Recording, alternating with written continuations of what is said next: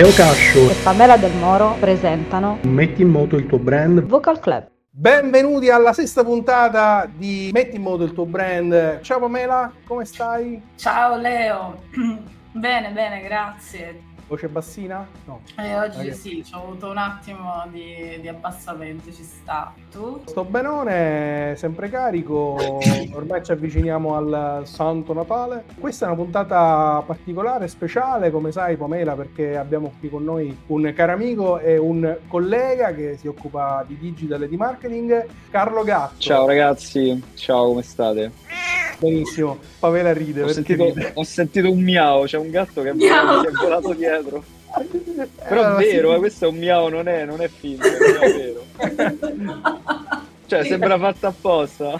Si sono svegliati adesso gli ospiti dello studio, visto che si sono ringalluzzati hanno cominciato a sentirsi stranamente coinvolti. Esatto.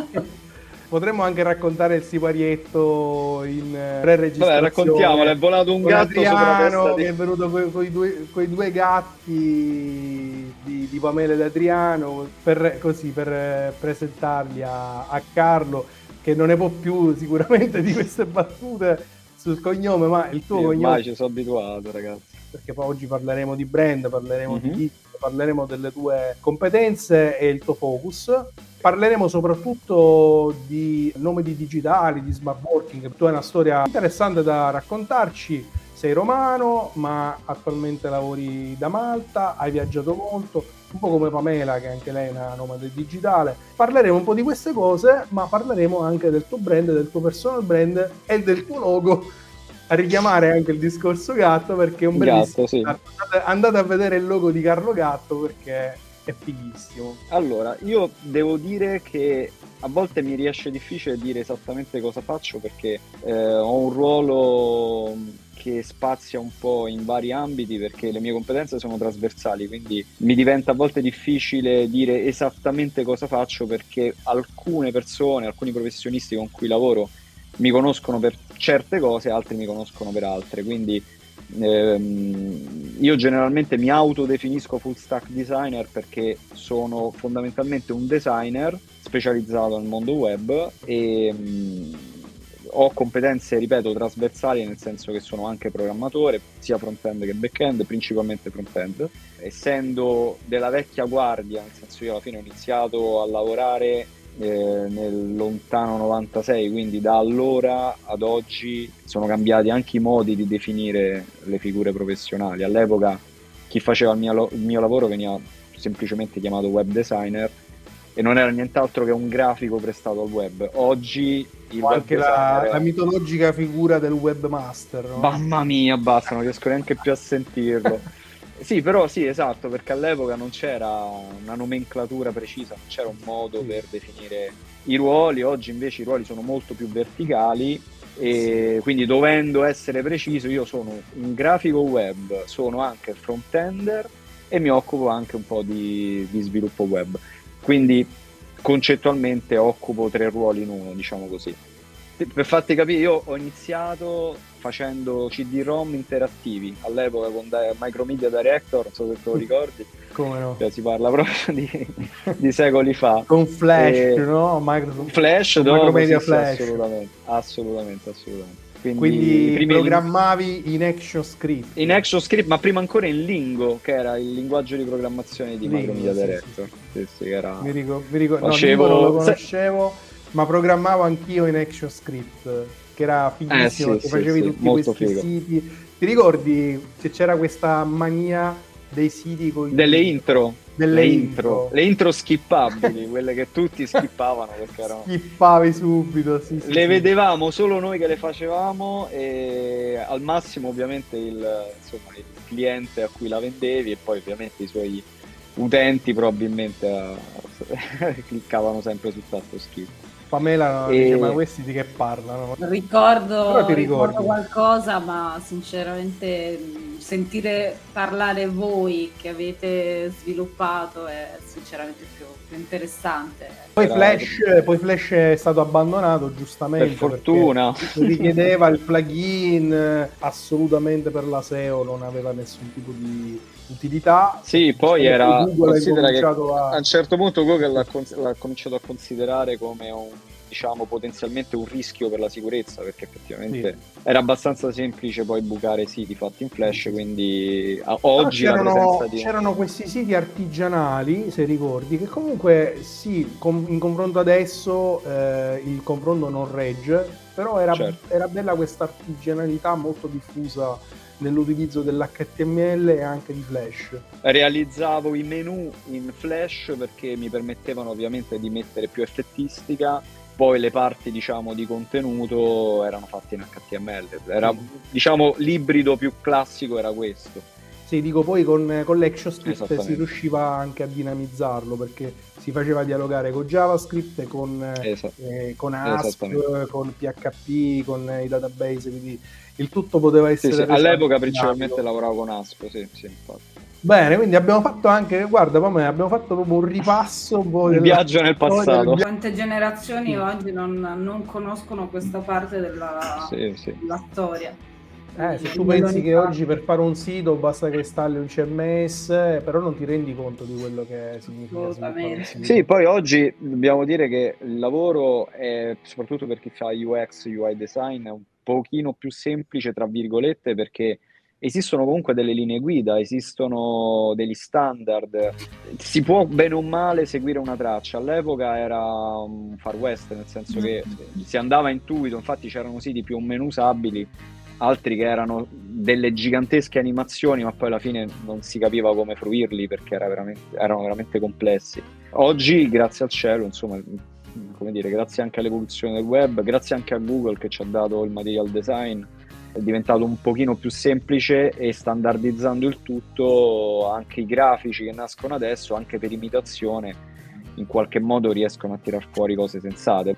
E all'epoca insomma era un po', un po' più difficile, per cui infatti il mio vantaggio è stato aver iniziato praticamente subito primi del 2000, adesso non mi ricordo, credo fosse il 2004-2005, tramite un mio amico che lavorava per Banzai Media, una, una grossa agenzia che realizzava portali web proprietari ovviamente, eh, che erano appunto studenti.it giovani.it, famosissimo poi che Power anche, che era lo spin-off femminile, e io sono entrato proprio in quel periodo là perché gli servivano nuove risorse, insomma, professionisti per creare nuovi portali. E io ho avuto insomma, l'opportunità di lavorare fin da subito su progetti molto grandi, quindi diciamo la mia esperienza che mi ero fatto già lavorando come freelance prima di questa, di questa esperienza eh, mi ha permesso di, insomma, di, di, darmi da fare e di avere anche la possibilità di farmi conoscere. Un altro progetto insomma, su cui ho lavorato tanto è stato Altervista, cioè il design di Altervista, il vecchio logo di Altervista pure l'ho fatto io. Sito un po' generalista se non ricordo male. No, Altervista no. è un servizio che ti permetteva di costruirti il tuo sito web direttamente, era un, una suite di strumenti. Che dava l'hosting gratuito. Bravissimo, bravissimo. Okay, sì, esatto, sì, sì, esatto. Sono tutti progetti di un periodo web in cui diciamo che avevano, insomma, avevano molto seguito a. Diciamo che c'è stato quel periodo lì, è stato molto positivo per il, in generale per l'economia. Allora, chi cominciava e lavorava. È stato esatto, il boom chi... di internet. esattamente, anni. esattamente. Eh, sì, sì e, chi come me cominciava e lavorava bene aveva la possibilità poi di confrontarsi con altri. Io per esempio subito dopo l'esperienza a Banzai ho iniziato eh, lavorare sempre con eh, lo stesso fondatore dei vari progetti mm, giovani.it, studenti eccetera, eh, Luca Lani che fondò sua, il suo altro progetto chiamato City News i cui siti sicuramente conoscerete, siti di informazione metropolitana come Roma Today, Milano Today e io realizzai le prime edizioni anche di quei portali. Diciamo ho sempre cercato di, anche un po' per poter avere la libertà di gestirmi anche i miei progetti, i miei clienti e portarmi avanti una mia indipendenza. Diciamo che ehm, a un certo punto ero, stavo rendendo conto che mi stavo un po' opprimendo da solo, mi stavo chiudendo alcune possibilità, per quanto stare lì mi dava la possibilità di appunto lavorare in un ambiente stimolante. A un certo punto ho detto, beh, o faccio qualcosa di completamente diverso, quindi cerco di scardinare un po' quelli che sono gli, gli schemi, le routine che mi sono costruito e mh, poi a un certo punto stavo iniziando anche a guardare un po' all'estero perché in quel periodo là era appena nato un portale di un mio carissimo, che oggi è un mio carissimo amico Alberto Mattei, fondatore di nomadigitali.it. Io da fan, diciamo, del concetto di nomadismo digitale, che era appunto, se ne stava iniziando a parlare, proprio era, era appena agli esordi, insomma, che nasceva questo modo di affrontare il mondo del lavoro. Per me che comunque, pur essendo sempre stato un freelance, ho sempre lavorato o da uffici di, di, dei miei clienti o da casa, eh, ho detto, oh, ma sai che mi piacerebbe veramente fare questa cosa?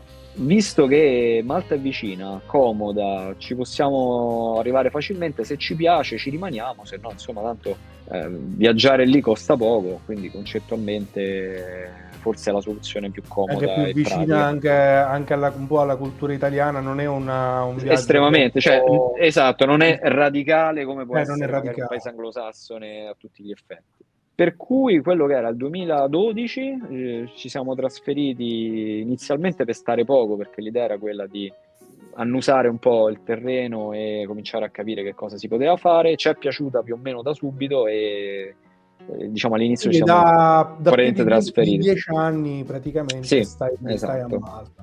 sì. Voglio anche coinvolgere Pamela perché Pamela eh, è stata a Malta anche lei per Sì, Sì, sì, diverso tempo e vorrei che raccontasse ai nostri ascoltatori qual, è, qual è stata la, la tua esperienza lì a Malta, ma anche come nomade digitale. Eh, Io diciamo che ho- mm, mi ritrovo un po' quello- in quello che, che ha detto Carlo, perché anche io eh, ho un'iperattività che eh, mi porta a dover avere sempre comunque eh, grandi stimoli e stimoli diversi, che poi è diventato eh, il lavoro che faccio adesso.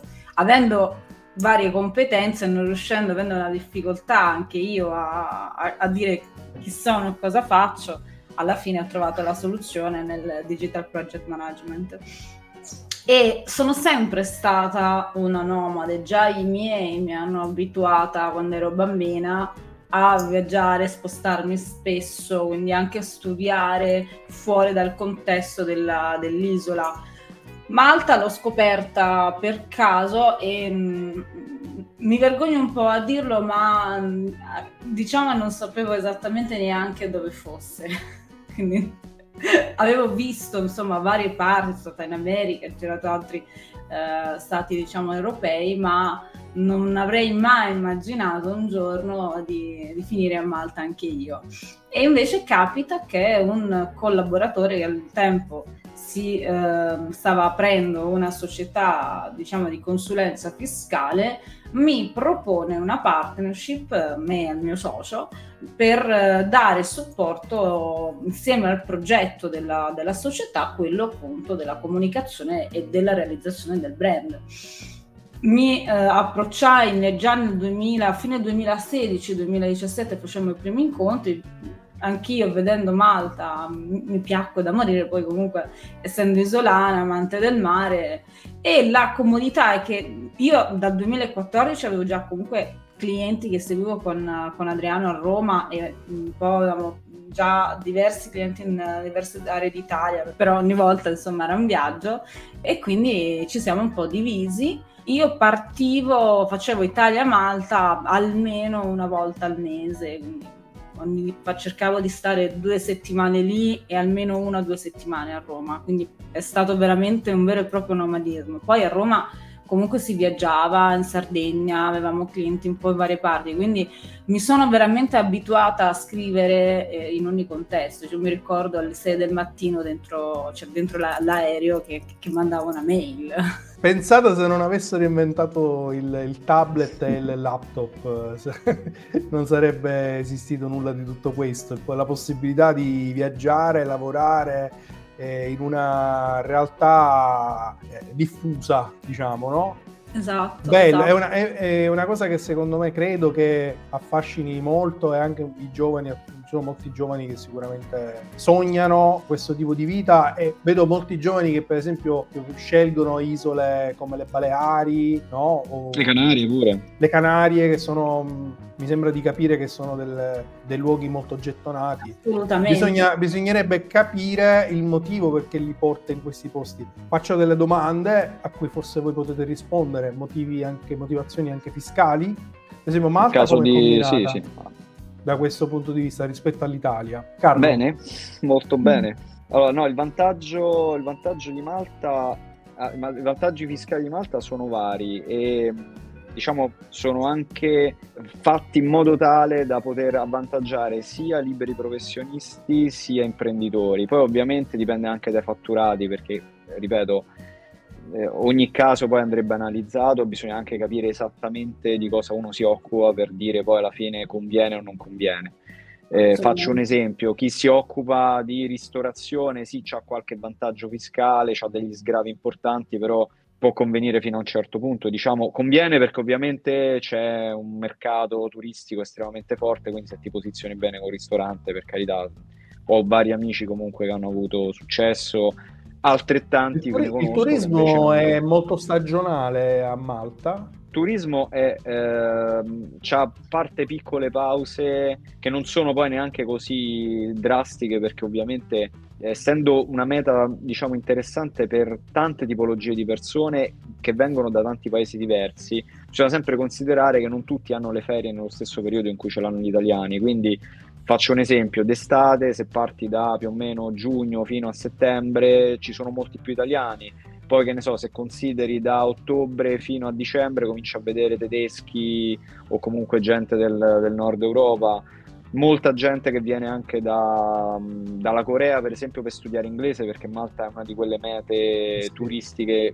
che è presa di mira, perché ovviamente essendo un paese anglofono, eh, ti dà la possibilità di fare vacanza marittima insieme E va detto anche che anche in quell'ambito lì è anche più economica, per esempio, di andare in Gran Bretagna. Sì, finora, nonostante i prezzi siano un po' aumentati, continua a essere molto più economica rispetto a una eh. Londra, per dire, una Dublino, eh. ecco, quindi per chi vuole risparmiare, soprattutto per chi vuole fare lunghi periodi, generalmente Malta è consigliata però per una questione economica. Tornando alla questione fiscale, io per esempio quando mi sono trasferito all'inizio non sapevo molto bene tutto quello che c'era su Malta perché tra l'altro le informazioni ovviamente che si trovavano online erano diverse. Immagino nel 2012 comunque non c'era la stessa diffusione di blog, di gruppi Facebook, eccetera. Tra l'altro io sono stato su Facebook, sono stato uno delle prime, chiamiamole entità virtuali, a fare informazione su Malta, perché io fondai nel 2012 un gruppo chiamato Voglio vivere a Malta,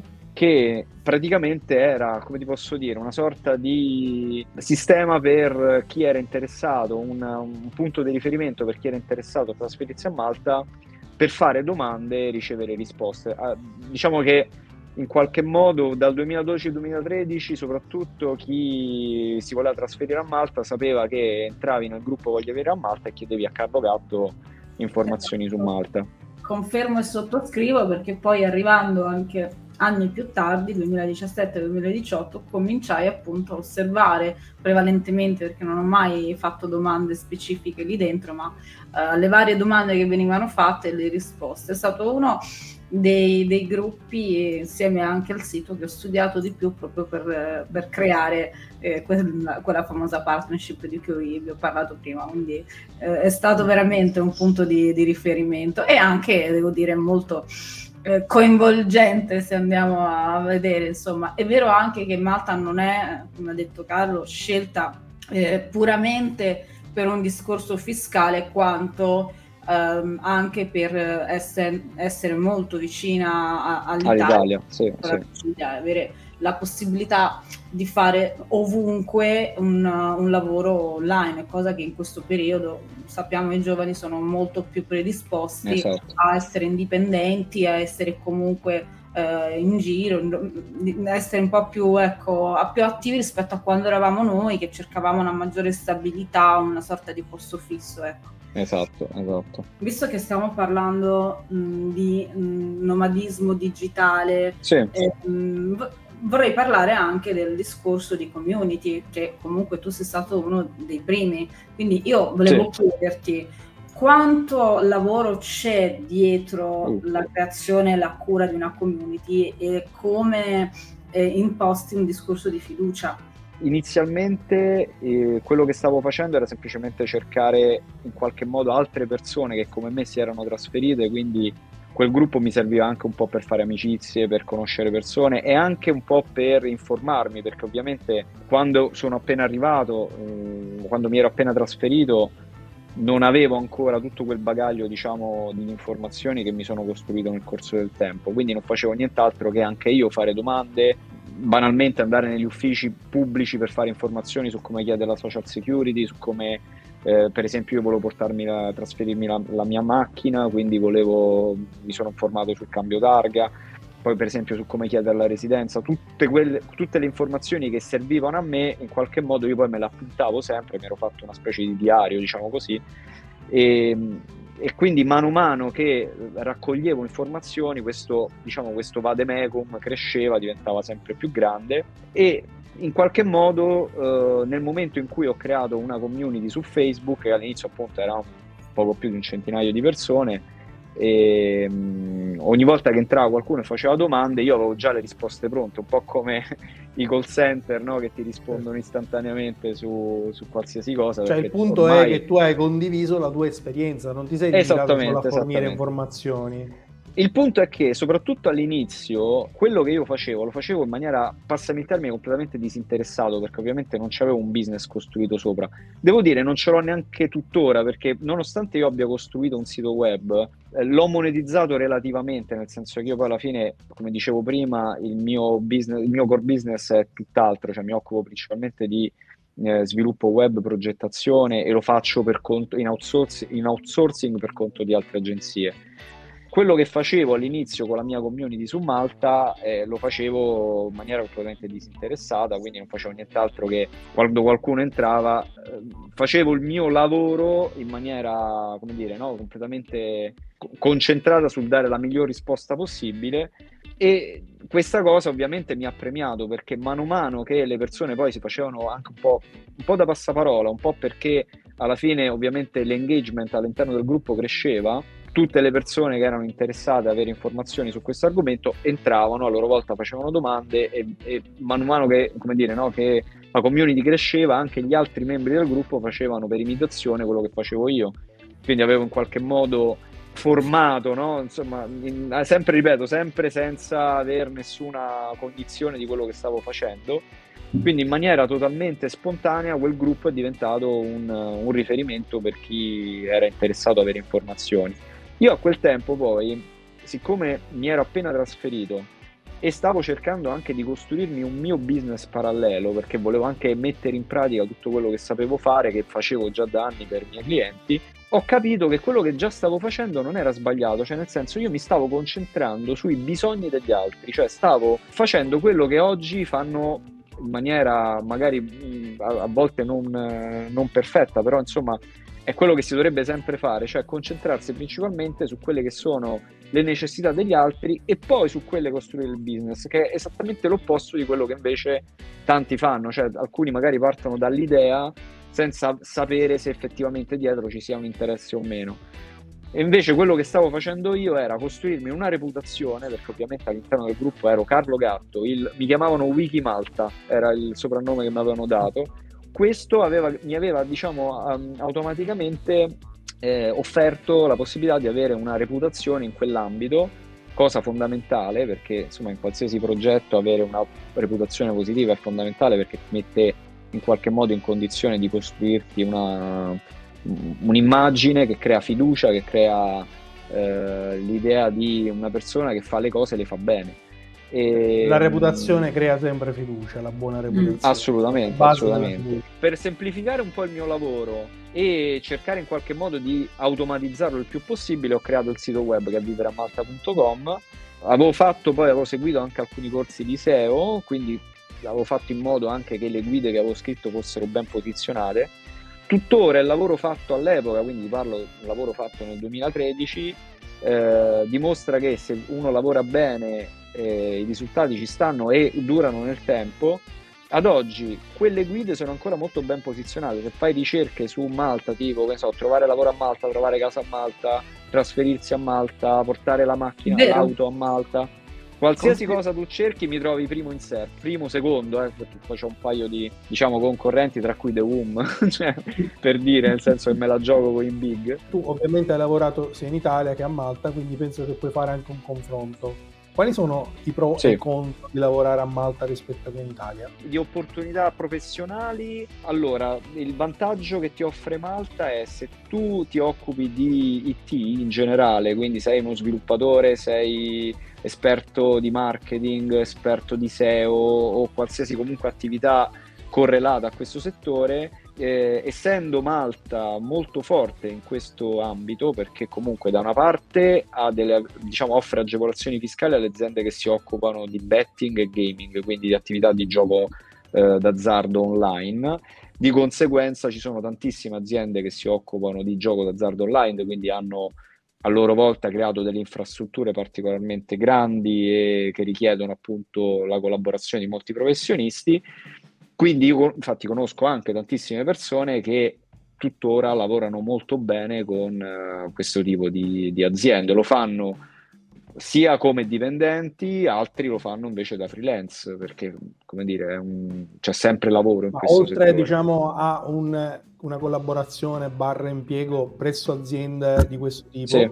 che ne so, magari il turismo, il settore bancario, il settore alberghiero. Ah, tu dici come altre... Sì, allora, se eh, uscendo dal mondo. IT, uscendo dal mondo IT, ripeto, come opportunità lavorative ci stanno, settore turistico sicuramente, non è così vantaggioso però rispetto ad altri settori, Certo. ristorazione idem, perché diciamo gli stipendi per tutto ciò che non è speciali- specialistico, quindi se non parliamo appunto di categorie professionali che hanno particolari Eh, se parliamo per eh, esempio skills, di banche e assicurazioni, banche e assicurazioni sì, sicuramente, anche sede anche di diverse aziende, Sì, anche, sì, sì. Anche servizi finanziari, eh, servizi finanziari, Certo. c'è tanto, tante aziende che si occupano Cioè, di questo. secondo te i E- eh, professionisti, comunque gli operatori dell'IT italiani, hanno un appeal nei confronti degli imprenditori maltesi o comunque internazionali che operano a Malta? Sì, sì, diciamo di sì. Ehm, eh, tornando al discorso che facevamo prima del lavoro remoto, per chi lavora remoto,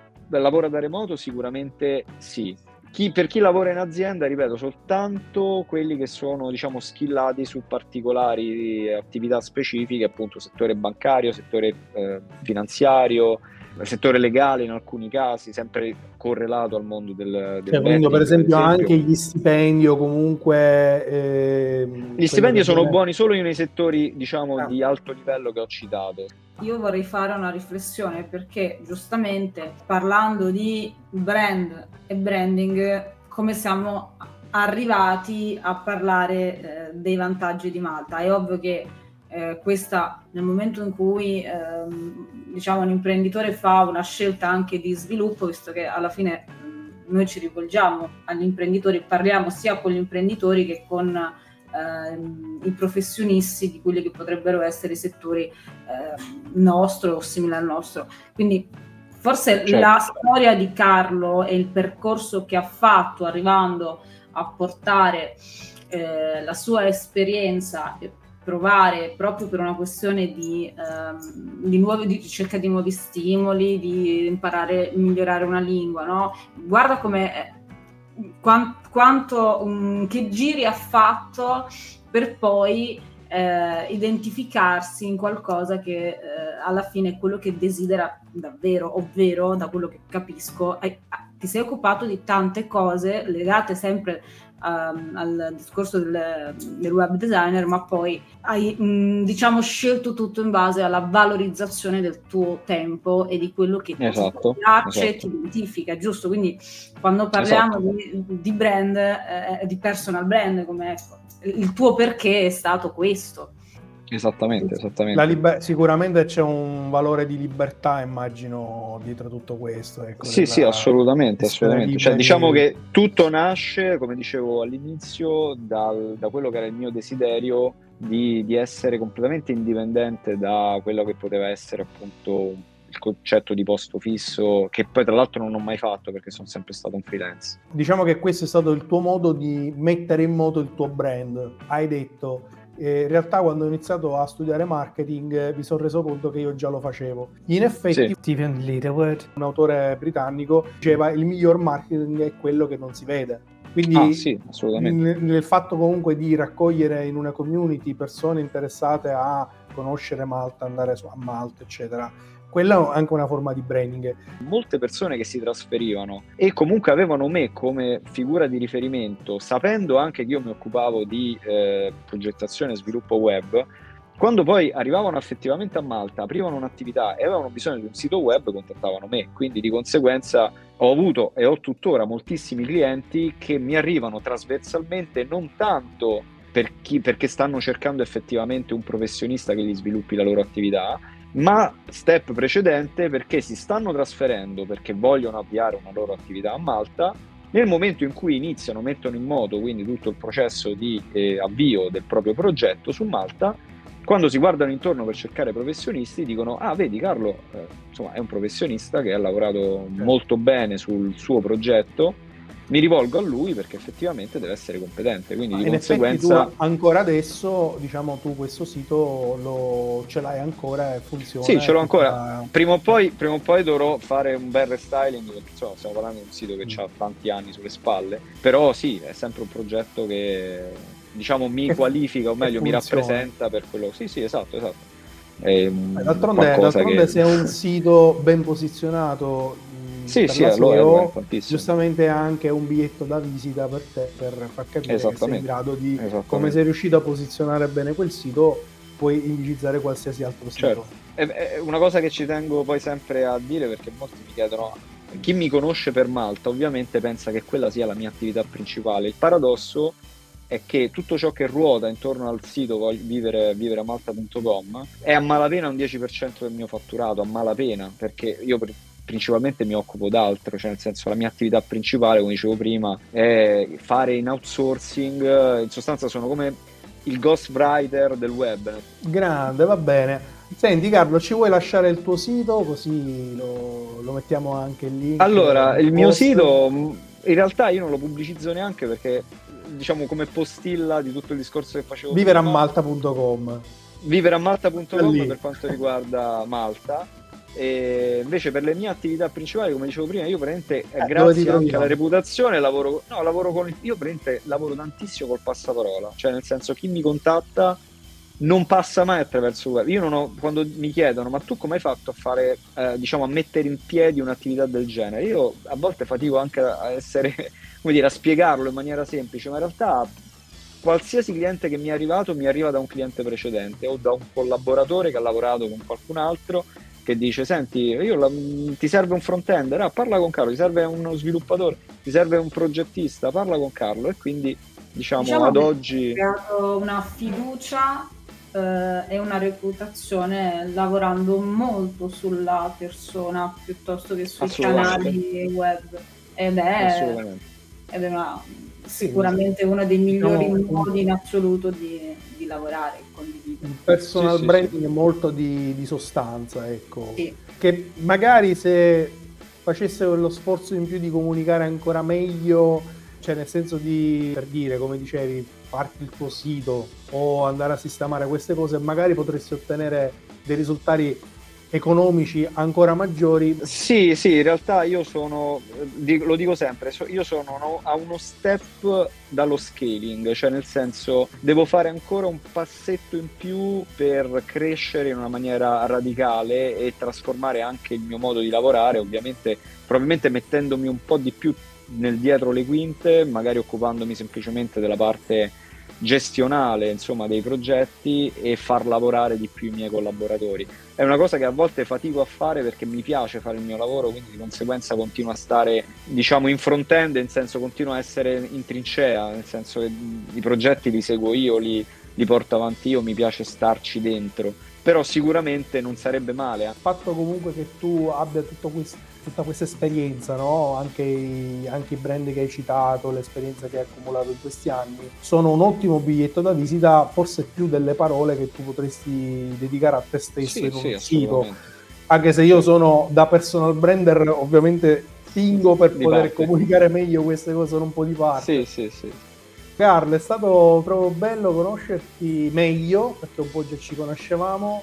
Che ne pensi, Pomela? Bella chiacchierata. Assolutamente sì. Io vabbè, già ho avuto il piacere, quindi eh, è stata una, una grande conferma. Poi poter se- senti- ascoltare tutto il percorso è stato sicuramente interessante.